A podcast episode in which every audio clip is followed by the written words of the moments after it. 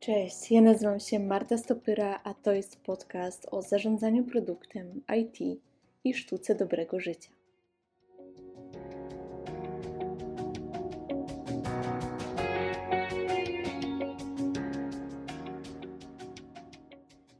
Hej, witam Cię bardzo serdecznie. Dzisiejszy odcinek poświęcimy produktywności.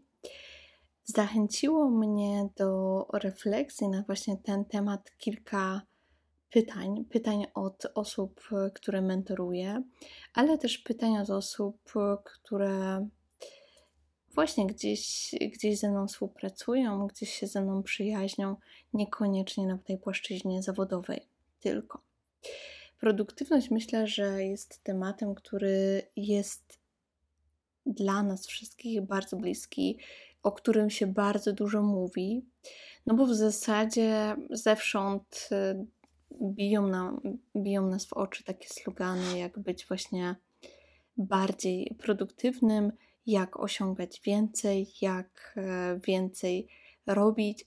No i pytanie z jednej strony, jakie się nasuwa, to jest właśnie to, czy to więcej, czy robienie tego więcej to jest rzeczywiście nasz cel, żeby po prostu robić coraz więcej, czy jednak chodzi o to, żeby robić rzeczy właściwie, żeby robić je w sposób mądry a z drugiej strony właśnie jak radzić sobie z tą codziennością, jak radzić sobie z codziennością w projektach, w rolach właśnie project managera, product managera, gdzie tych rzeczy jest dużo, gdzie wątków jest dużo, ale z drugiej strony, gdzie właśnie wśród tych bieżących spraw, często pilnych, ale nieważnych, jak znaleźć w tym wszystkim podążanie za priorytetami, jak znaleźć w tym wszystkim skuteczność działania. I właśnie pomyślałam sobie, że nagram dla Was dzisiaj ten odcinek, który będzie zebraniem takich moich luźnych myśli, notatek na ten temat. E, ustrukturyzowałam oczywiście te myśli też w określony sposób i mam nadzieję, że to będzie dla nas też taki wstęp do tego tematu, Przypuszczam, że pojawi się więcej odcinków na ten temat, jeżeli będzie zainteresowanie, jeżeli ja też poczuję, że jest jeszcze coś, co jest niezwykle istotne i chciałabym się tym podzielić. No i zobaczymy, gdzie nas to wszystko zawiedzie. Tak naprawdę nie zakładam żadnego limitu czasu na ten podcast. Zacznijmy i zobaczymy. Pierwszą myślą, jaką chciałabym się z Tobą podzielić, to jest myśl odnośnie mit, odnośnie mitów, czyli most important task. Zapewne już się z tym spotkałeś, już się z tym spotkałaś i to jest takie podejście, które mówi o tym, że na każdy dzień masz sobie wyznaczyć właśnie ten swój mit, most important task i w zasadzie powinieneś, powinnaś też od niego zaczynać, albo właśnie ulokować go wśród tych swoich najbardziej produktywnych godzin, kiedy nie jesteś zmęczony. Część ludzi nazywa też e, mit highlight of the day, tak? czyli w skrócie właśnie e, taki hot. I to też jest e, myślę, bardzo podobne podejście, jak zwał, tak zwał, natomiast chodzi o to samo. Chodzi o właśnie zdecydowanie, co będzie dla Ciebie tym najważniejszym zadaniem danego dnia. Tyle, jeżeli chodzi o teorię, natomiast jeżeli chodzi o praktykę, to z mojej perspektywy, z mojego doświadczenia, zazwyczaj ciężko było mi wyznaczyć tylko jeden taki mit. Bo o ile jeszcze mówimy o płaszczyźnie zawodowej, to okej, okay, rzeczywiście możemy powiedzieć, że dzisiaj to zadanie jest najważniejsze, ale często było tak, że nie było to jedno zadanie, ale dwa zadania, albo było to jedno zadanie zawodowo, ale dodatkowo jeszcze kolejne zadanie prywatnie. Więc tak jak mi się to sprawdza osobiście, to tutaj zazwyczaj mówię o dwóch, trzech zadaniach, które są najważniejsze danego dnia. Nie mówię tylko o jednym zadaniu, bo w momencie, kiedy chciałam do tego doprowadzić, to w zasadzie musiałam decydować pomiędzy życiem prywatnym a zawodowym, pomiędzy właśnie jakimiś, jakimiś sprawami związanymi chociażby z moją firmą prywatną, jak i z moim etatem. Kolejną koncepcją, o której chciałabym Ci opowiedzieć, o której być może już słyszałeś, jest Inbox Zero. I tutaj e, w zasadzie jest to w ogóle praca, cała ta koncepcja też dotyczy pracy ze skrzynką pocztową, pracy z mailem, pracy z tym, jak my sobie z tym wszystkim radzimy. No bo każdy z nas przynajmniej jednego, jeden adres mailowy posiada i obsługuje. Często jest to adres właśnie w pracy i jest to jeszcze skrzynka pocztowa też prywatna, a może tych adresów masz jeszcze więcej. Jeżeli chodzi o moją rolę w IT jako project managera, a w tym momencie product ownera, to tych maili przychodzi rzeczywiście dużo. Przychodzi tych maili dużo każdego dnia i w momencie, kiedy ja wchodzę na tą skrzynkę i widzę po prostu taką przytłaczającą wielką listę wszystkich różnych spraw, ważnych i nieważnych, to działało to na mnie w ten sposób, że tak naprawdę odejmowało mi siły i nie miałam ochoty w ogóle się za to zabierać. Zacznę od tego, że ja maile sprawdzam około 2-3 razy dziennie, nie sprawdzam ich non-stop. Mam wyłączone powiadomienia z Outlooka. W momencie, kiedy pracuję, kiedy rzeczywiście pracuję głęboko, staram się pracować też w takich blokach i zajmować się kilkoma zadaniami w ciągu dotyczącymi jednego tematu, jeżeli tych kilka zadań muszę wykonać. Nie, nie przeskakuję pomiędzy wątkami, to jest też bardzo ważne. Natomiast w momencie, kiedy właśnie jestem w tym takim trybie pracy głębokiej, czy to jest właśnie realizacja jednego z moich mitów, albo właśnie tego głównego zadania, jeżeli to jest taki dzień, gdzie rzeczywiście jest tylko jeden most important task, to mam wyłączone, wyłączone wszystkie powiadomienia oprócz um, dzwonków w telefonie albo przynajmniej wibracji. I każdy z moich pracowników wie, że w momencie, kiedy byłoby coś naprawdę istotnego, naprawdę niecierpiącego zwłoki, to po prostu ta osoba dzwoni. I w ten sposób załatwiam sprawę wszelkiego rodzaju rozpraszaczy, zarówno z komunikatorów, a jak wiecie, e, jest ich zazwyczaj kilka, jak i maila, jak i wszelkiego rodzaju notyfikacji, też chociażby z portali społecznościowych mm, i innych tego rodzaju rzeczy. Także to wszystko jest wyłączone. Mail jest sprawdzany 2-3 razy w ciągu dnia, zazwyczaj to jest rano, w południe i po południu. I być może dla niektórych z Was to się wydaje trochę takie ekstremalne, natomiast muszę powiedzieć, że nic nikomu jeszcze się nie stało, jeżeli dostał odpowiedź na maila po dwóch godzinach czy po godzinie. Kiedyś również miałam takie wrażenie, że muszę odpowiedzieć natychmiast, natomiast w tym momencie już tak nie jest. No i teraz idąc do samego maila, co z tym mailem, co z e, Inbox Zero. Inbox Zero to takie podejście, gdzie staramy się dążyć do tego, żeby mieć zero wiadomości w naszej skrzynce pocztowej wiadomości przychodzących. No i teraz jak to robimy? No bo w zasadzie maile cały czas przychodzą, nie ze wszystkim jesteśmy w stanie sobie poradzić od razu. Najpierw e, zaczęłabym od tego, jakie mamy rodzaje maili, które otrzymujemy, jakie mamy kategorie tych maili. Bo z pewnością zgodzisz się ze mną, że część tych maili to jest po prostu zawiadomienie. To jest informacja o tym, że ktoś zaczął coś robić, że coś dla kogoś zadziałało, że ktoś wykonał jakiś krok. Czyli jeżeli chodzi o pracę, jaką ja powinnam wykonać z tym mailem, po mojej stronie to jest tylko przyjęcie do wiadomości. Czyli czytam tego maila, przeglądam go pobieżnie i tyle. Nic więcej się z nim, e, nic więcej się z nim nie dzieje. I w takim przypadku ja po prostu zrzucam te wszystkie maile, archiwizując je. W ogóle przycisk archiwizuj to jest dla mnie przycisk, który jest e, jednym z najczęściej używanych obecnie przeze mnie. I w ten sposób e, właśnie duża część tych maili, które są jakimiś notyfikacjami, odchodzi.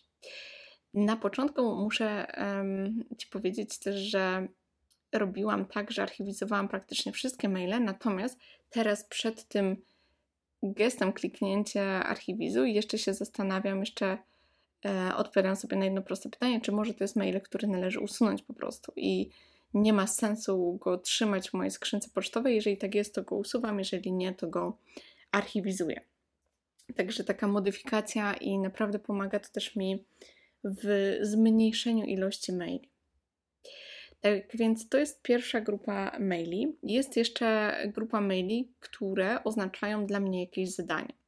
Bo przykładowo ktoś pyta o podsumowanie czegoś, ktoś pyta o zebranie informacji, ktoś y, chciałby, żeby przygotować dla niego ofertę. To są rzeczy, które generują po mojej stronie pracę.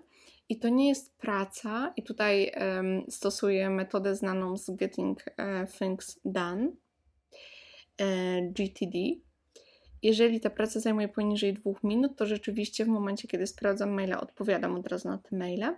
Natomiast w momencie, kiedy jest to więcej niż dwie minuty, no bo właśnie trzeba przygotować jakieś podsumowanie, zestawienie, trzeba coś sprawdzić, to taki mail ląduje z jednej strony w folderze, który u mnie się nazywa to do, do zrobienia, a z drugiej strony on oznacza dla mnie zadanie. Czyli w moim przypadku ja korzystam z Todoista, z takiej aplikacji do zarządzania zadaniami. O niej też opowiem Ci trochę więcej w dalszej części tego podcastu. I tam dodaję sobie zadanie dotyczące tego konkretnego tematu. Także to jest druga grupa maili, gdzie rzeczywiście musimy poświęcić jakąś pracę większą niż dwie minuty. Idąc dalej, mamy kolejną grupę maili. Maili, które dotyczą zarządzania zespołami, i często właśnie takie osoby właśnie mają tę grupę maili, takie maile u nich występują. To są maile, gdzie trzeba zrobić jakiś follow-up, czyli zdelegowałeś, zdelegowałaś jakieś zadanie, poprosiłaś, poprosiłeś o informację, no i teraz piłka jest w grze po stronie tej drugiej osoby. Czekasz na odpowiedź. Natomiast jak wszyscy dobrze wiemy, wszyscy tutaj w gronie liderów, czasami ta odpowiedź nie, nie nadchodzi i wtedy bardzo ważne jest, żeby zrobić executing też po naszej stronie i tą wiadomość, tą odpowiedź wyegzekwować. Dlatego jeżeli mam taką sytuację, gdzie praca po mojej stronie jest zrobiona, ale czekam teraz na ruch ze strony przeciwnej, to taki mail u mnie ląduje w folderze follow-up. I to są maile, wątki mailowe w zasadzie, które ja sobie co jakiś czas, powiedzmy raz dziennie, raz na dwa dni odwiedzam i sprawdzam, czy wszystkie tematy właśnie z tego follow-up są adresowane, zostały zaadresowane.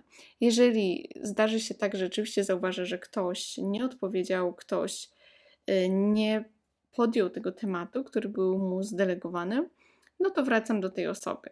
I w ten sposób y, też dodatkowo dbam właśnie o skuteczność zespołu, żeby na pewno wszystko było zaopiekowane. Oczywiście finalnie chcemy dążyć do tego, żeby po stronie menadżera takich, e, takie kroki nie były konieczne, natomiast na początku, szczególnie przy zespołach, które nie są jeszcze dojrzałe, zdarza się, że jest to konieczne. Zresztą nie zawsze chodzi tylko o zespół, współpracujesz też z wieloma innymi osobami mm, i przykładowo, jeżeli chodzi o zarządzanie stakeholderami, jest podobnie, tak? Trzeba też czasami sprawdzić z daną osobą, jak wygląda temat, jaki jest status, co się zadziało, co chcielibyśmy, żeby się zadziało. Więc to jest kolejna tutaj grupa y, maili.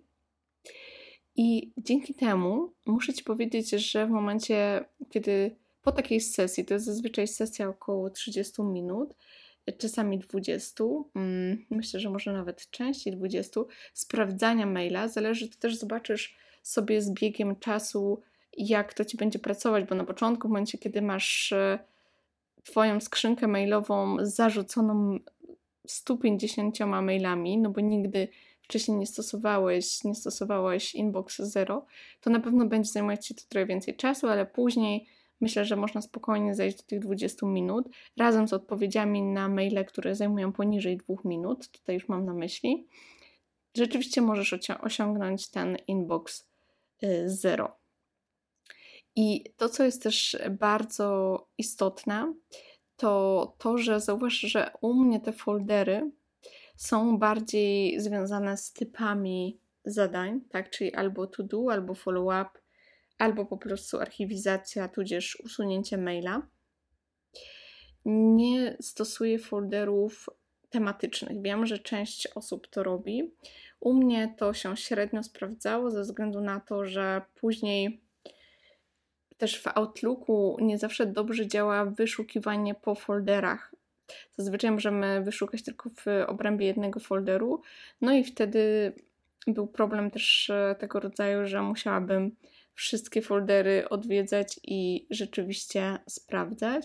Z drugiej strony wtedy dla mnie to, był dodatkowa, to była dodatkowa praca, żeby właśnie przechodzić przez te wszystkie foldery, bo w zasadzie e, kiedy ja mam kontrolę nad tymi zadaniami dłuższymi, które mają być do zrobienia i mam to wszystko w Todoistie, to ja nie potrzebuję przeglądać tematycznie, czyli na przykład e, temat danego, danej funkcjonalności, którą wytwarzamy.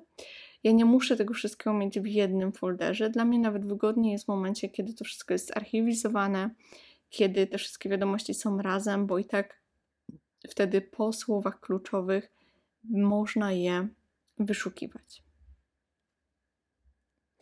To tyle, jeżeli chodzi o Inbox Zero, czyli mamy tak naprawdę cztery kategorie.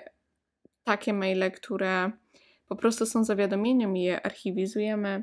Takie, gdzie możemy je usunąć, takie, gdzie możemy odpowiedzieć, bo zajmują poniżej dwóch minut.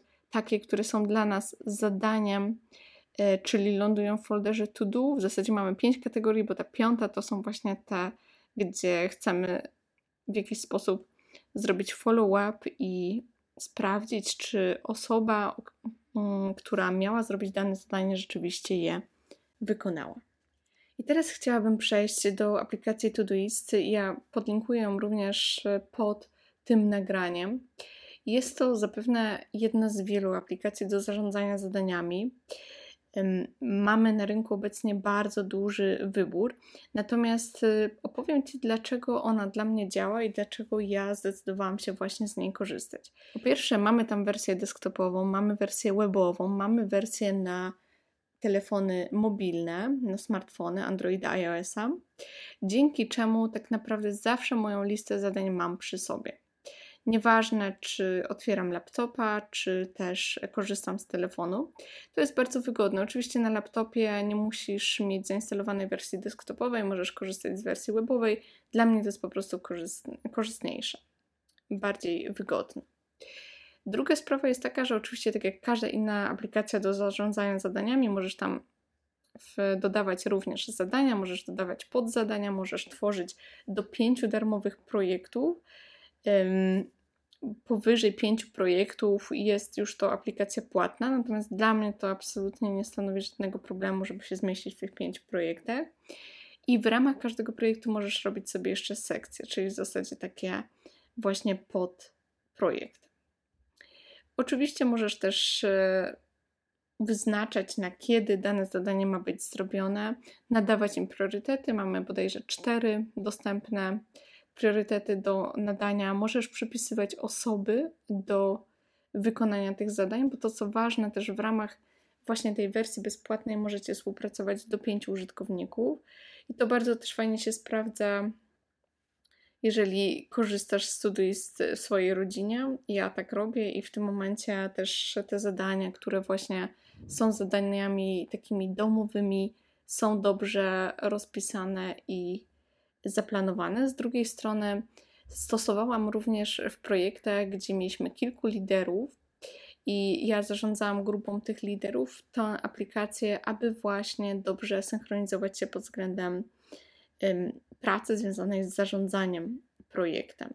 Bo z jednej strony oczywiście Jira i takie taski typowe związane z dostarczaniem oprogramowania, ale z drugiej strony też było potrzebne coś, gdzie sobie rozpiszemy właśnie nasze takie zadania związane z przywództwem, związane z prowadzeniem tego projektu.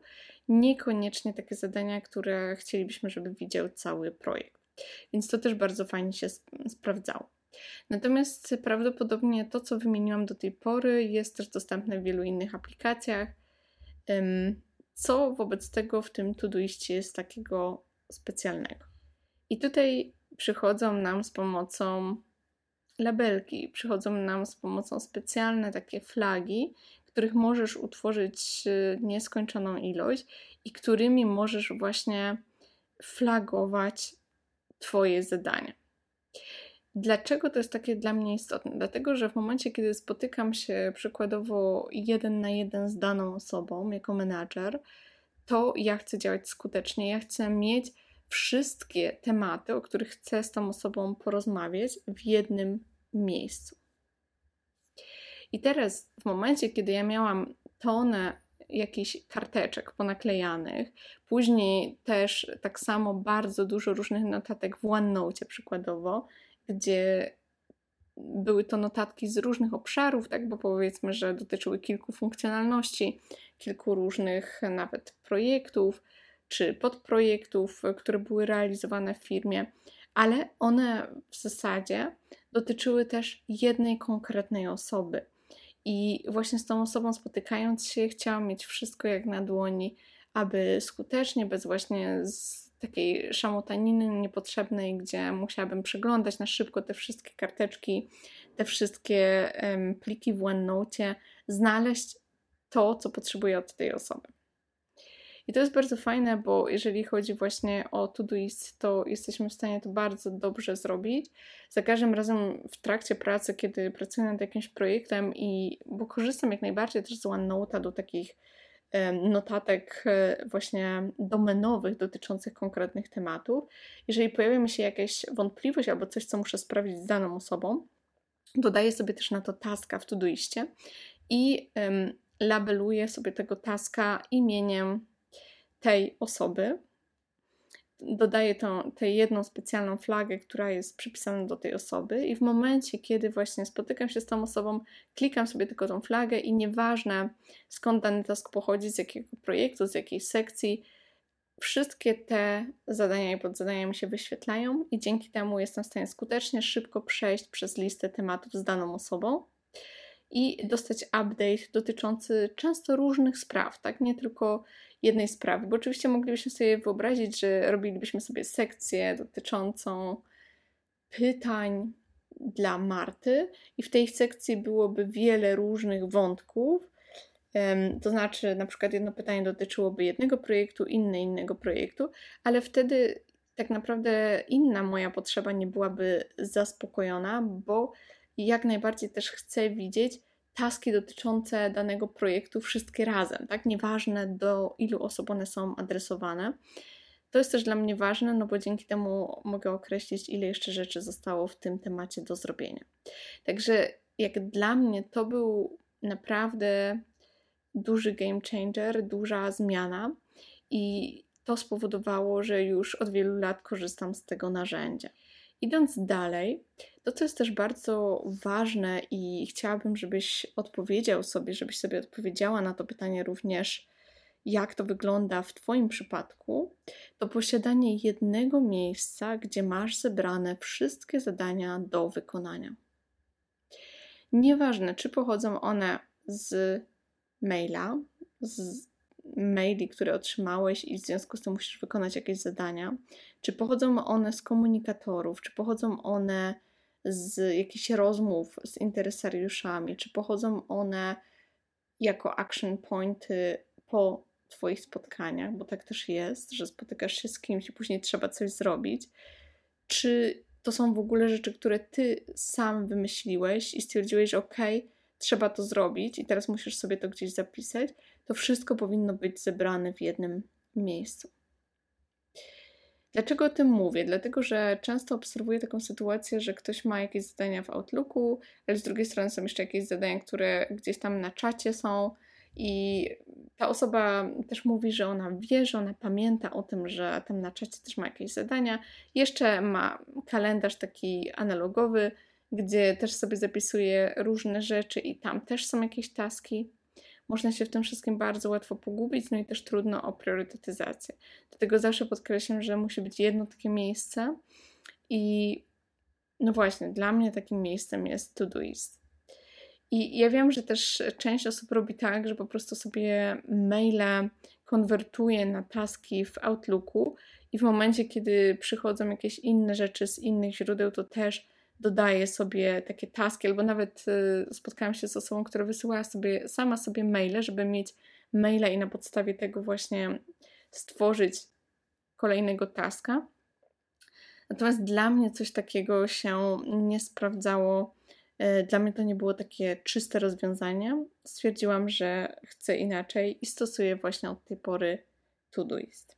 I to, żeby to było właśnie tylko jedno miejsce, jest też związane z takim pojęciem chaosu decyzyjnego, gdzie w momencie, kiedy macie właśnie notatki w zbyt dużej liczbie miejsc, które są nieuporządkowane, niepodsumowane, y, to tak naprawdę więcej czasu zajmuje Wam zabranie się do pracy niż wykonanie konkretnej pracy.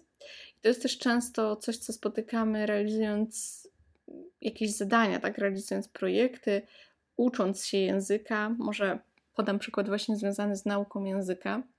W obecnych czasach uważam, że jest to bardzo trudne, żeby to zrobić. Mm, kiedyś było prościej. Kiedyś y, miało się jedną książkę, miało się jeden zeszyt i to wszystko. W tym momencie mamy bardzo dużo różnych źródeł, mamy nagrania, mamy trzy książki, trzy podręczniki, mamy zeszyty, mamy do tego fiszki, mm, fiszki takie fizyczne, fiszki w aplikacji, mamy do tego jeszcze dodatkowe aplikacje.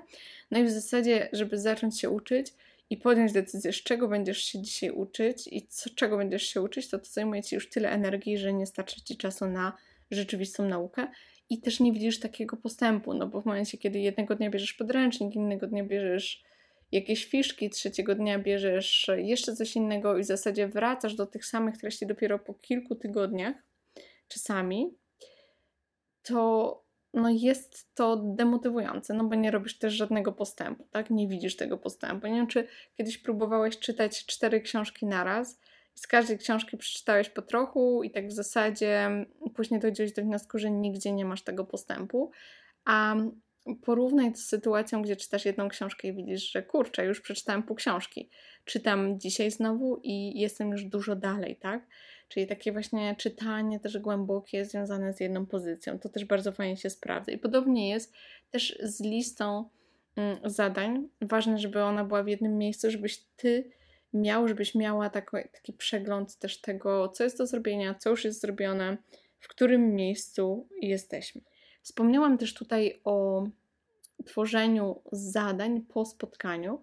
To jest też bardzo ważne, bo często to, co obserwuję w organizacjach, to takie spotykanie się dla spotykania, to znaczy spotykamy się i wtedy wszyscy mają poczucie, że rzeczywiście jesteśmy produktywni, że idziemy do przodu, ale w zasadzie nie poświęcamy czasu, po pierwsze, żeby podsumować to spotkanie, żeby podsumować to, co ustaliliśmy i gdzie jesteśmy, i żeby z jednej strony na samym spotkaniu wyznaczyć zadania, które wynikają z podjętych dyskusji, z podjętych decyzji, a z drugiej strony, żeby to później również egzekwować i followować. Jak dla mnie mm, bardzo dobrze sprawdza się taka zasada, mm, zasada POOL, czyli Purpose, Output, Outcome. I to jest y, taka zasada, która mówi o tym, że każde spotkanie powinno mieć określony jakiś cel, określony też później output z tego spotkania, czyli jakieś, jakieś e, konkretne rzeczy, które zostały, zostały spisane gdzieś, tak, jakieś, jakieś punkty, czy jakieś materiały zebrane, no i outcome. Outcome jest szerszy niż output, output często to są po prostu jakieś takie bardziej mm, on the job rzeczy, a outcome ma być już podjętą decyzją, ma być konkretnym rezultatem, takim finalnym.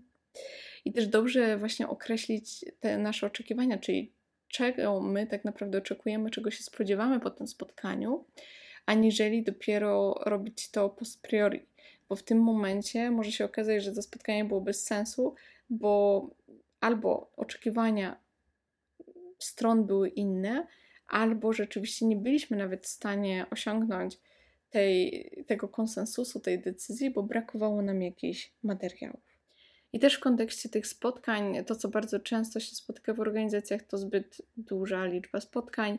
To jest też odczucie wielu osób, wielu pracowników, którzy mówią, że nie mają kiedy pracować, bo tylko się spotykają. Rzeczywiście tak też może być. I tutaj bardzo ważne też jest rozróżnienie, czy to spotkanie rzeczywiście jest konieczne, czy to jest tylko swego rodzaju takie spotkanie kulturalne, że byłoby dobrze się spotkać dla naszych relacji. Oczywiście takie spotkania też są ważne, ale y, nie zawsze konieczne, tak? Spotkałam się wielokrotnie i u siebie z takim odczuciem i u innych osób, że wyznaczały sobie wiele one-on-one'ów, wiele spotkań jeden na jeden, takich regularnych serii, i potem nie weryfikowały przed tym spotkaniem, czy one rzeczywiście mają po co się spotkać, tylko po prostu się spotykały na to pół godziny, bo to jest przecież tylko pół godziny. Tylko, um, tylko później te półgodzinne spotkania wypełniają cały dzień i dopiero w momencie, kiedy spotkały się z daną osobą po small talku, po tym jak zapytały, co słychać u tej osoby, co słychać e, u nich, opowiedziały, zastanawiały się, dochodziły do wniosku, że w zasadzie to one na dzisiaj nie mają żadnych punktów. No i to nie jest produktywne.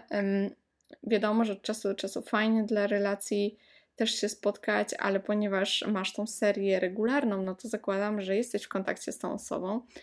Warto dbać też o ten czas i zadać sobie wcześniej pytanie, czy rzeczywiście to spotkanie jest konieczne.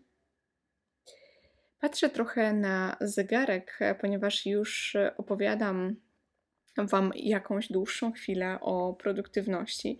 Na razie poruszyliśmy tylko takie podstawowe rzeczy, więc myślę, że poruszę jeszcze jedną rzecz i na tym skończę, natomiast później nagram jeszcze kolejny odcinek e, taki, takiej kontynuacji o rzeczach, takich bardziej niuansach, bardziej szczegółowych, które może nie są konkretnymi narzędziami, ale na pewno zachęcą Was do refleksji nad jeszcze usprawnieniem kilku obszarów, które właśnie dotyczą produktywności. Więc ostatnią mm, rzeczą, ostatnim tematem, jaki chciałabym tutaj wspomnieć, to jest macierz decyzyjna Eisenhowera. Myślę, że jest dla wielu z Was bardzo dobrze znana. To jest natomiast, jeżeli by się tak zdarzyło, że nie słyszałeś, nie słyszałaś jeszcze o tej macierzy, to krótko opowiem. To jest taka macierz, gdzie rozważamy dwa kryteria: pilność danej rzeczy i jej ważność. No i ponieważ dzielimy całą płaszczyznę na cztery, przez te dwa kryteria to mamy rzeczy ważne i pilne, mm, ważne i niepilne, nieważne i pilne i nieważne i niepilne.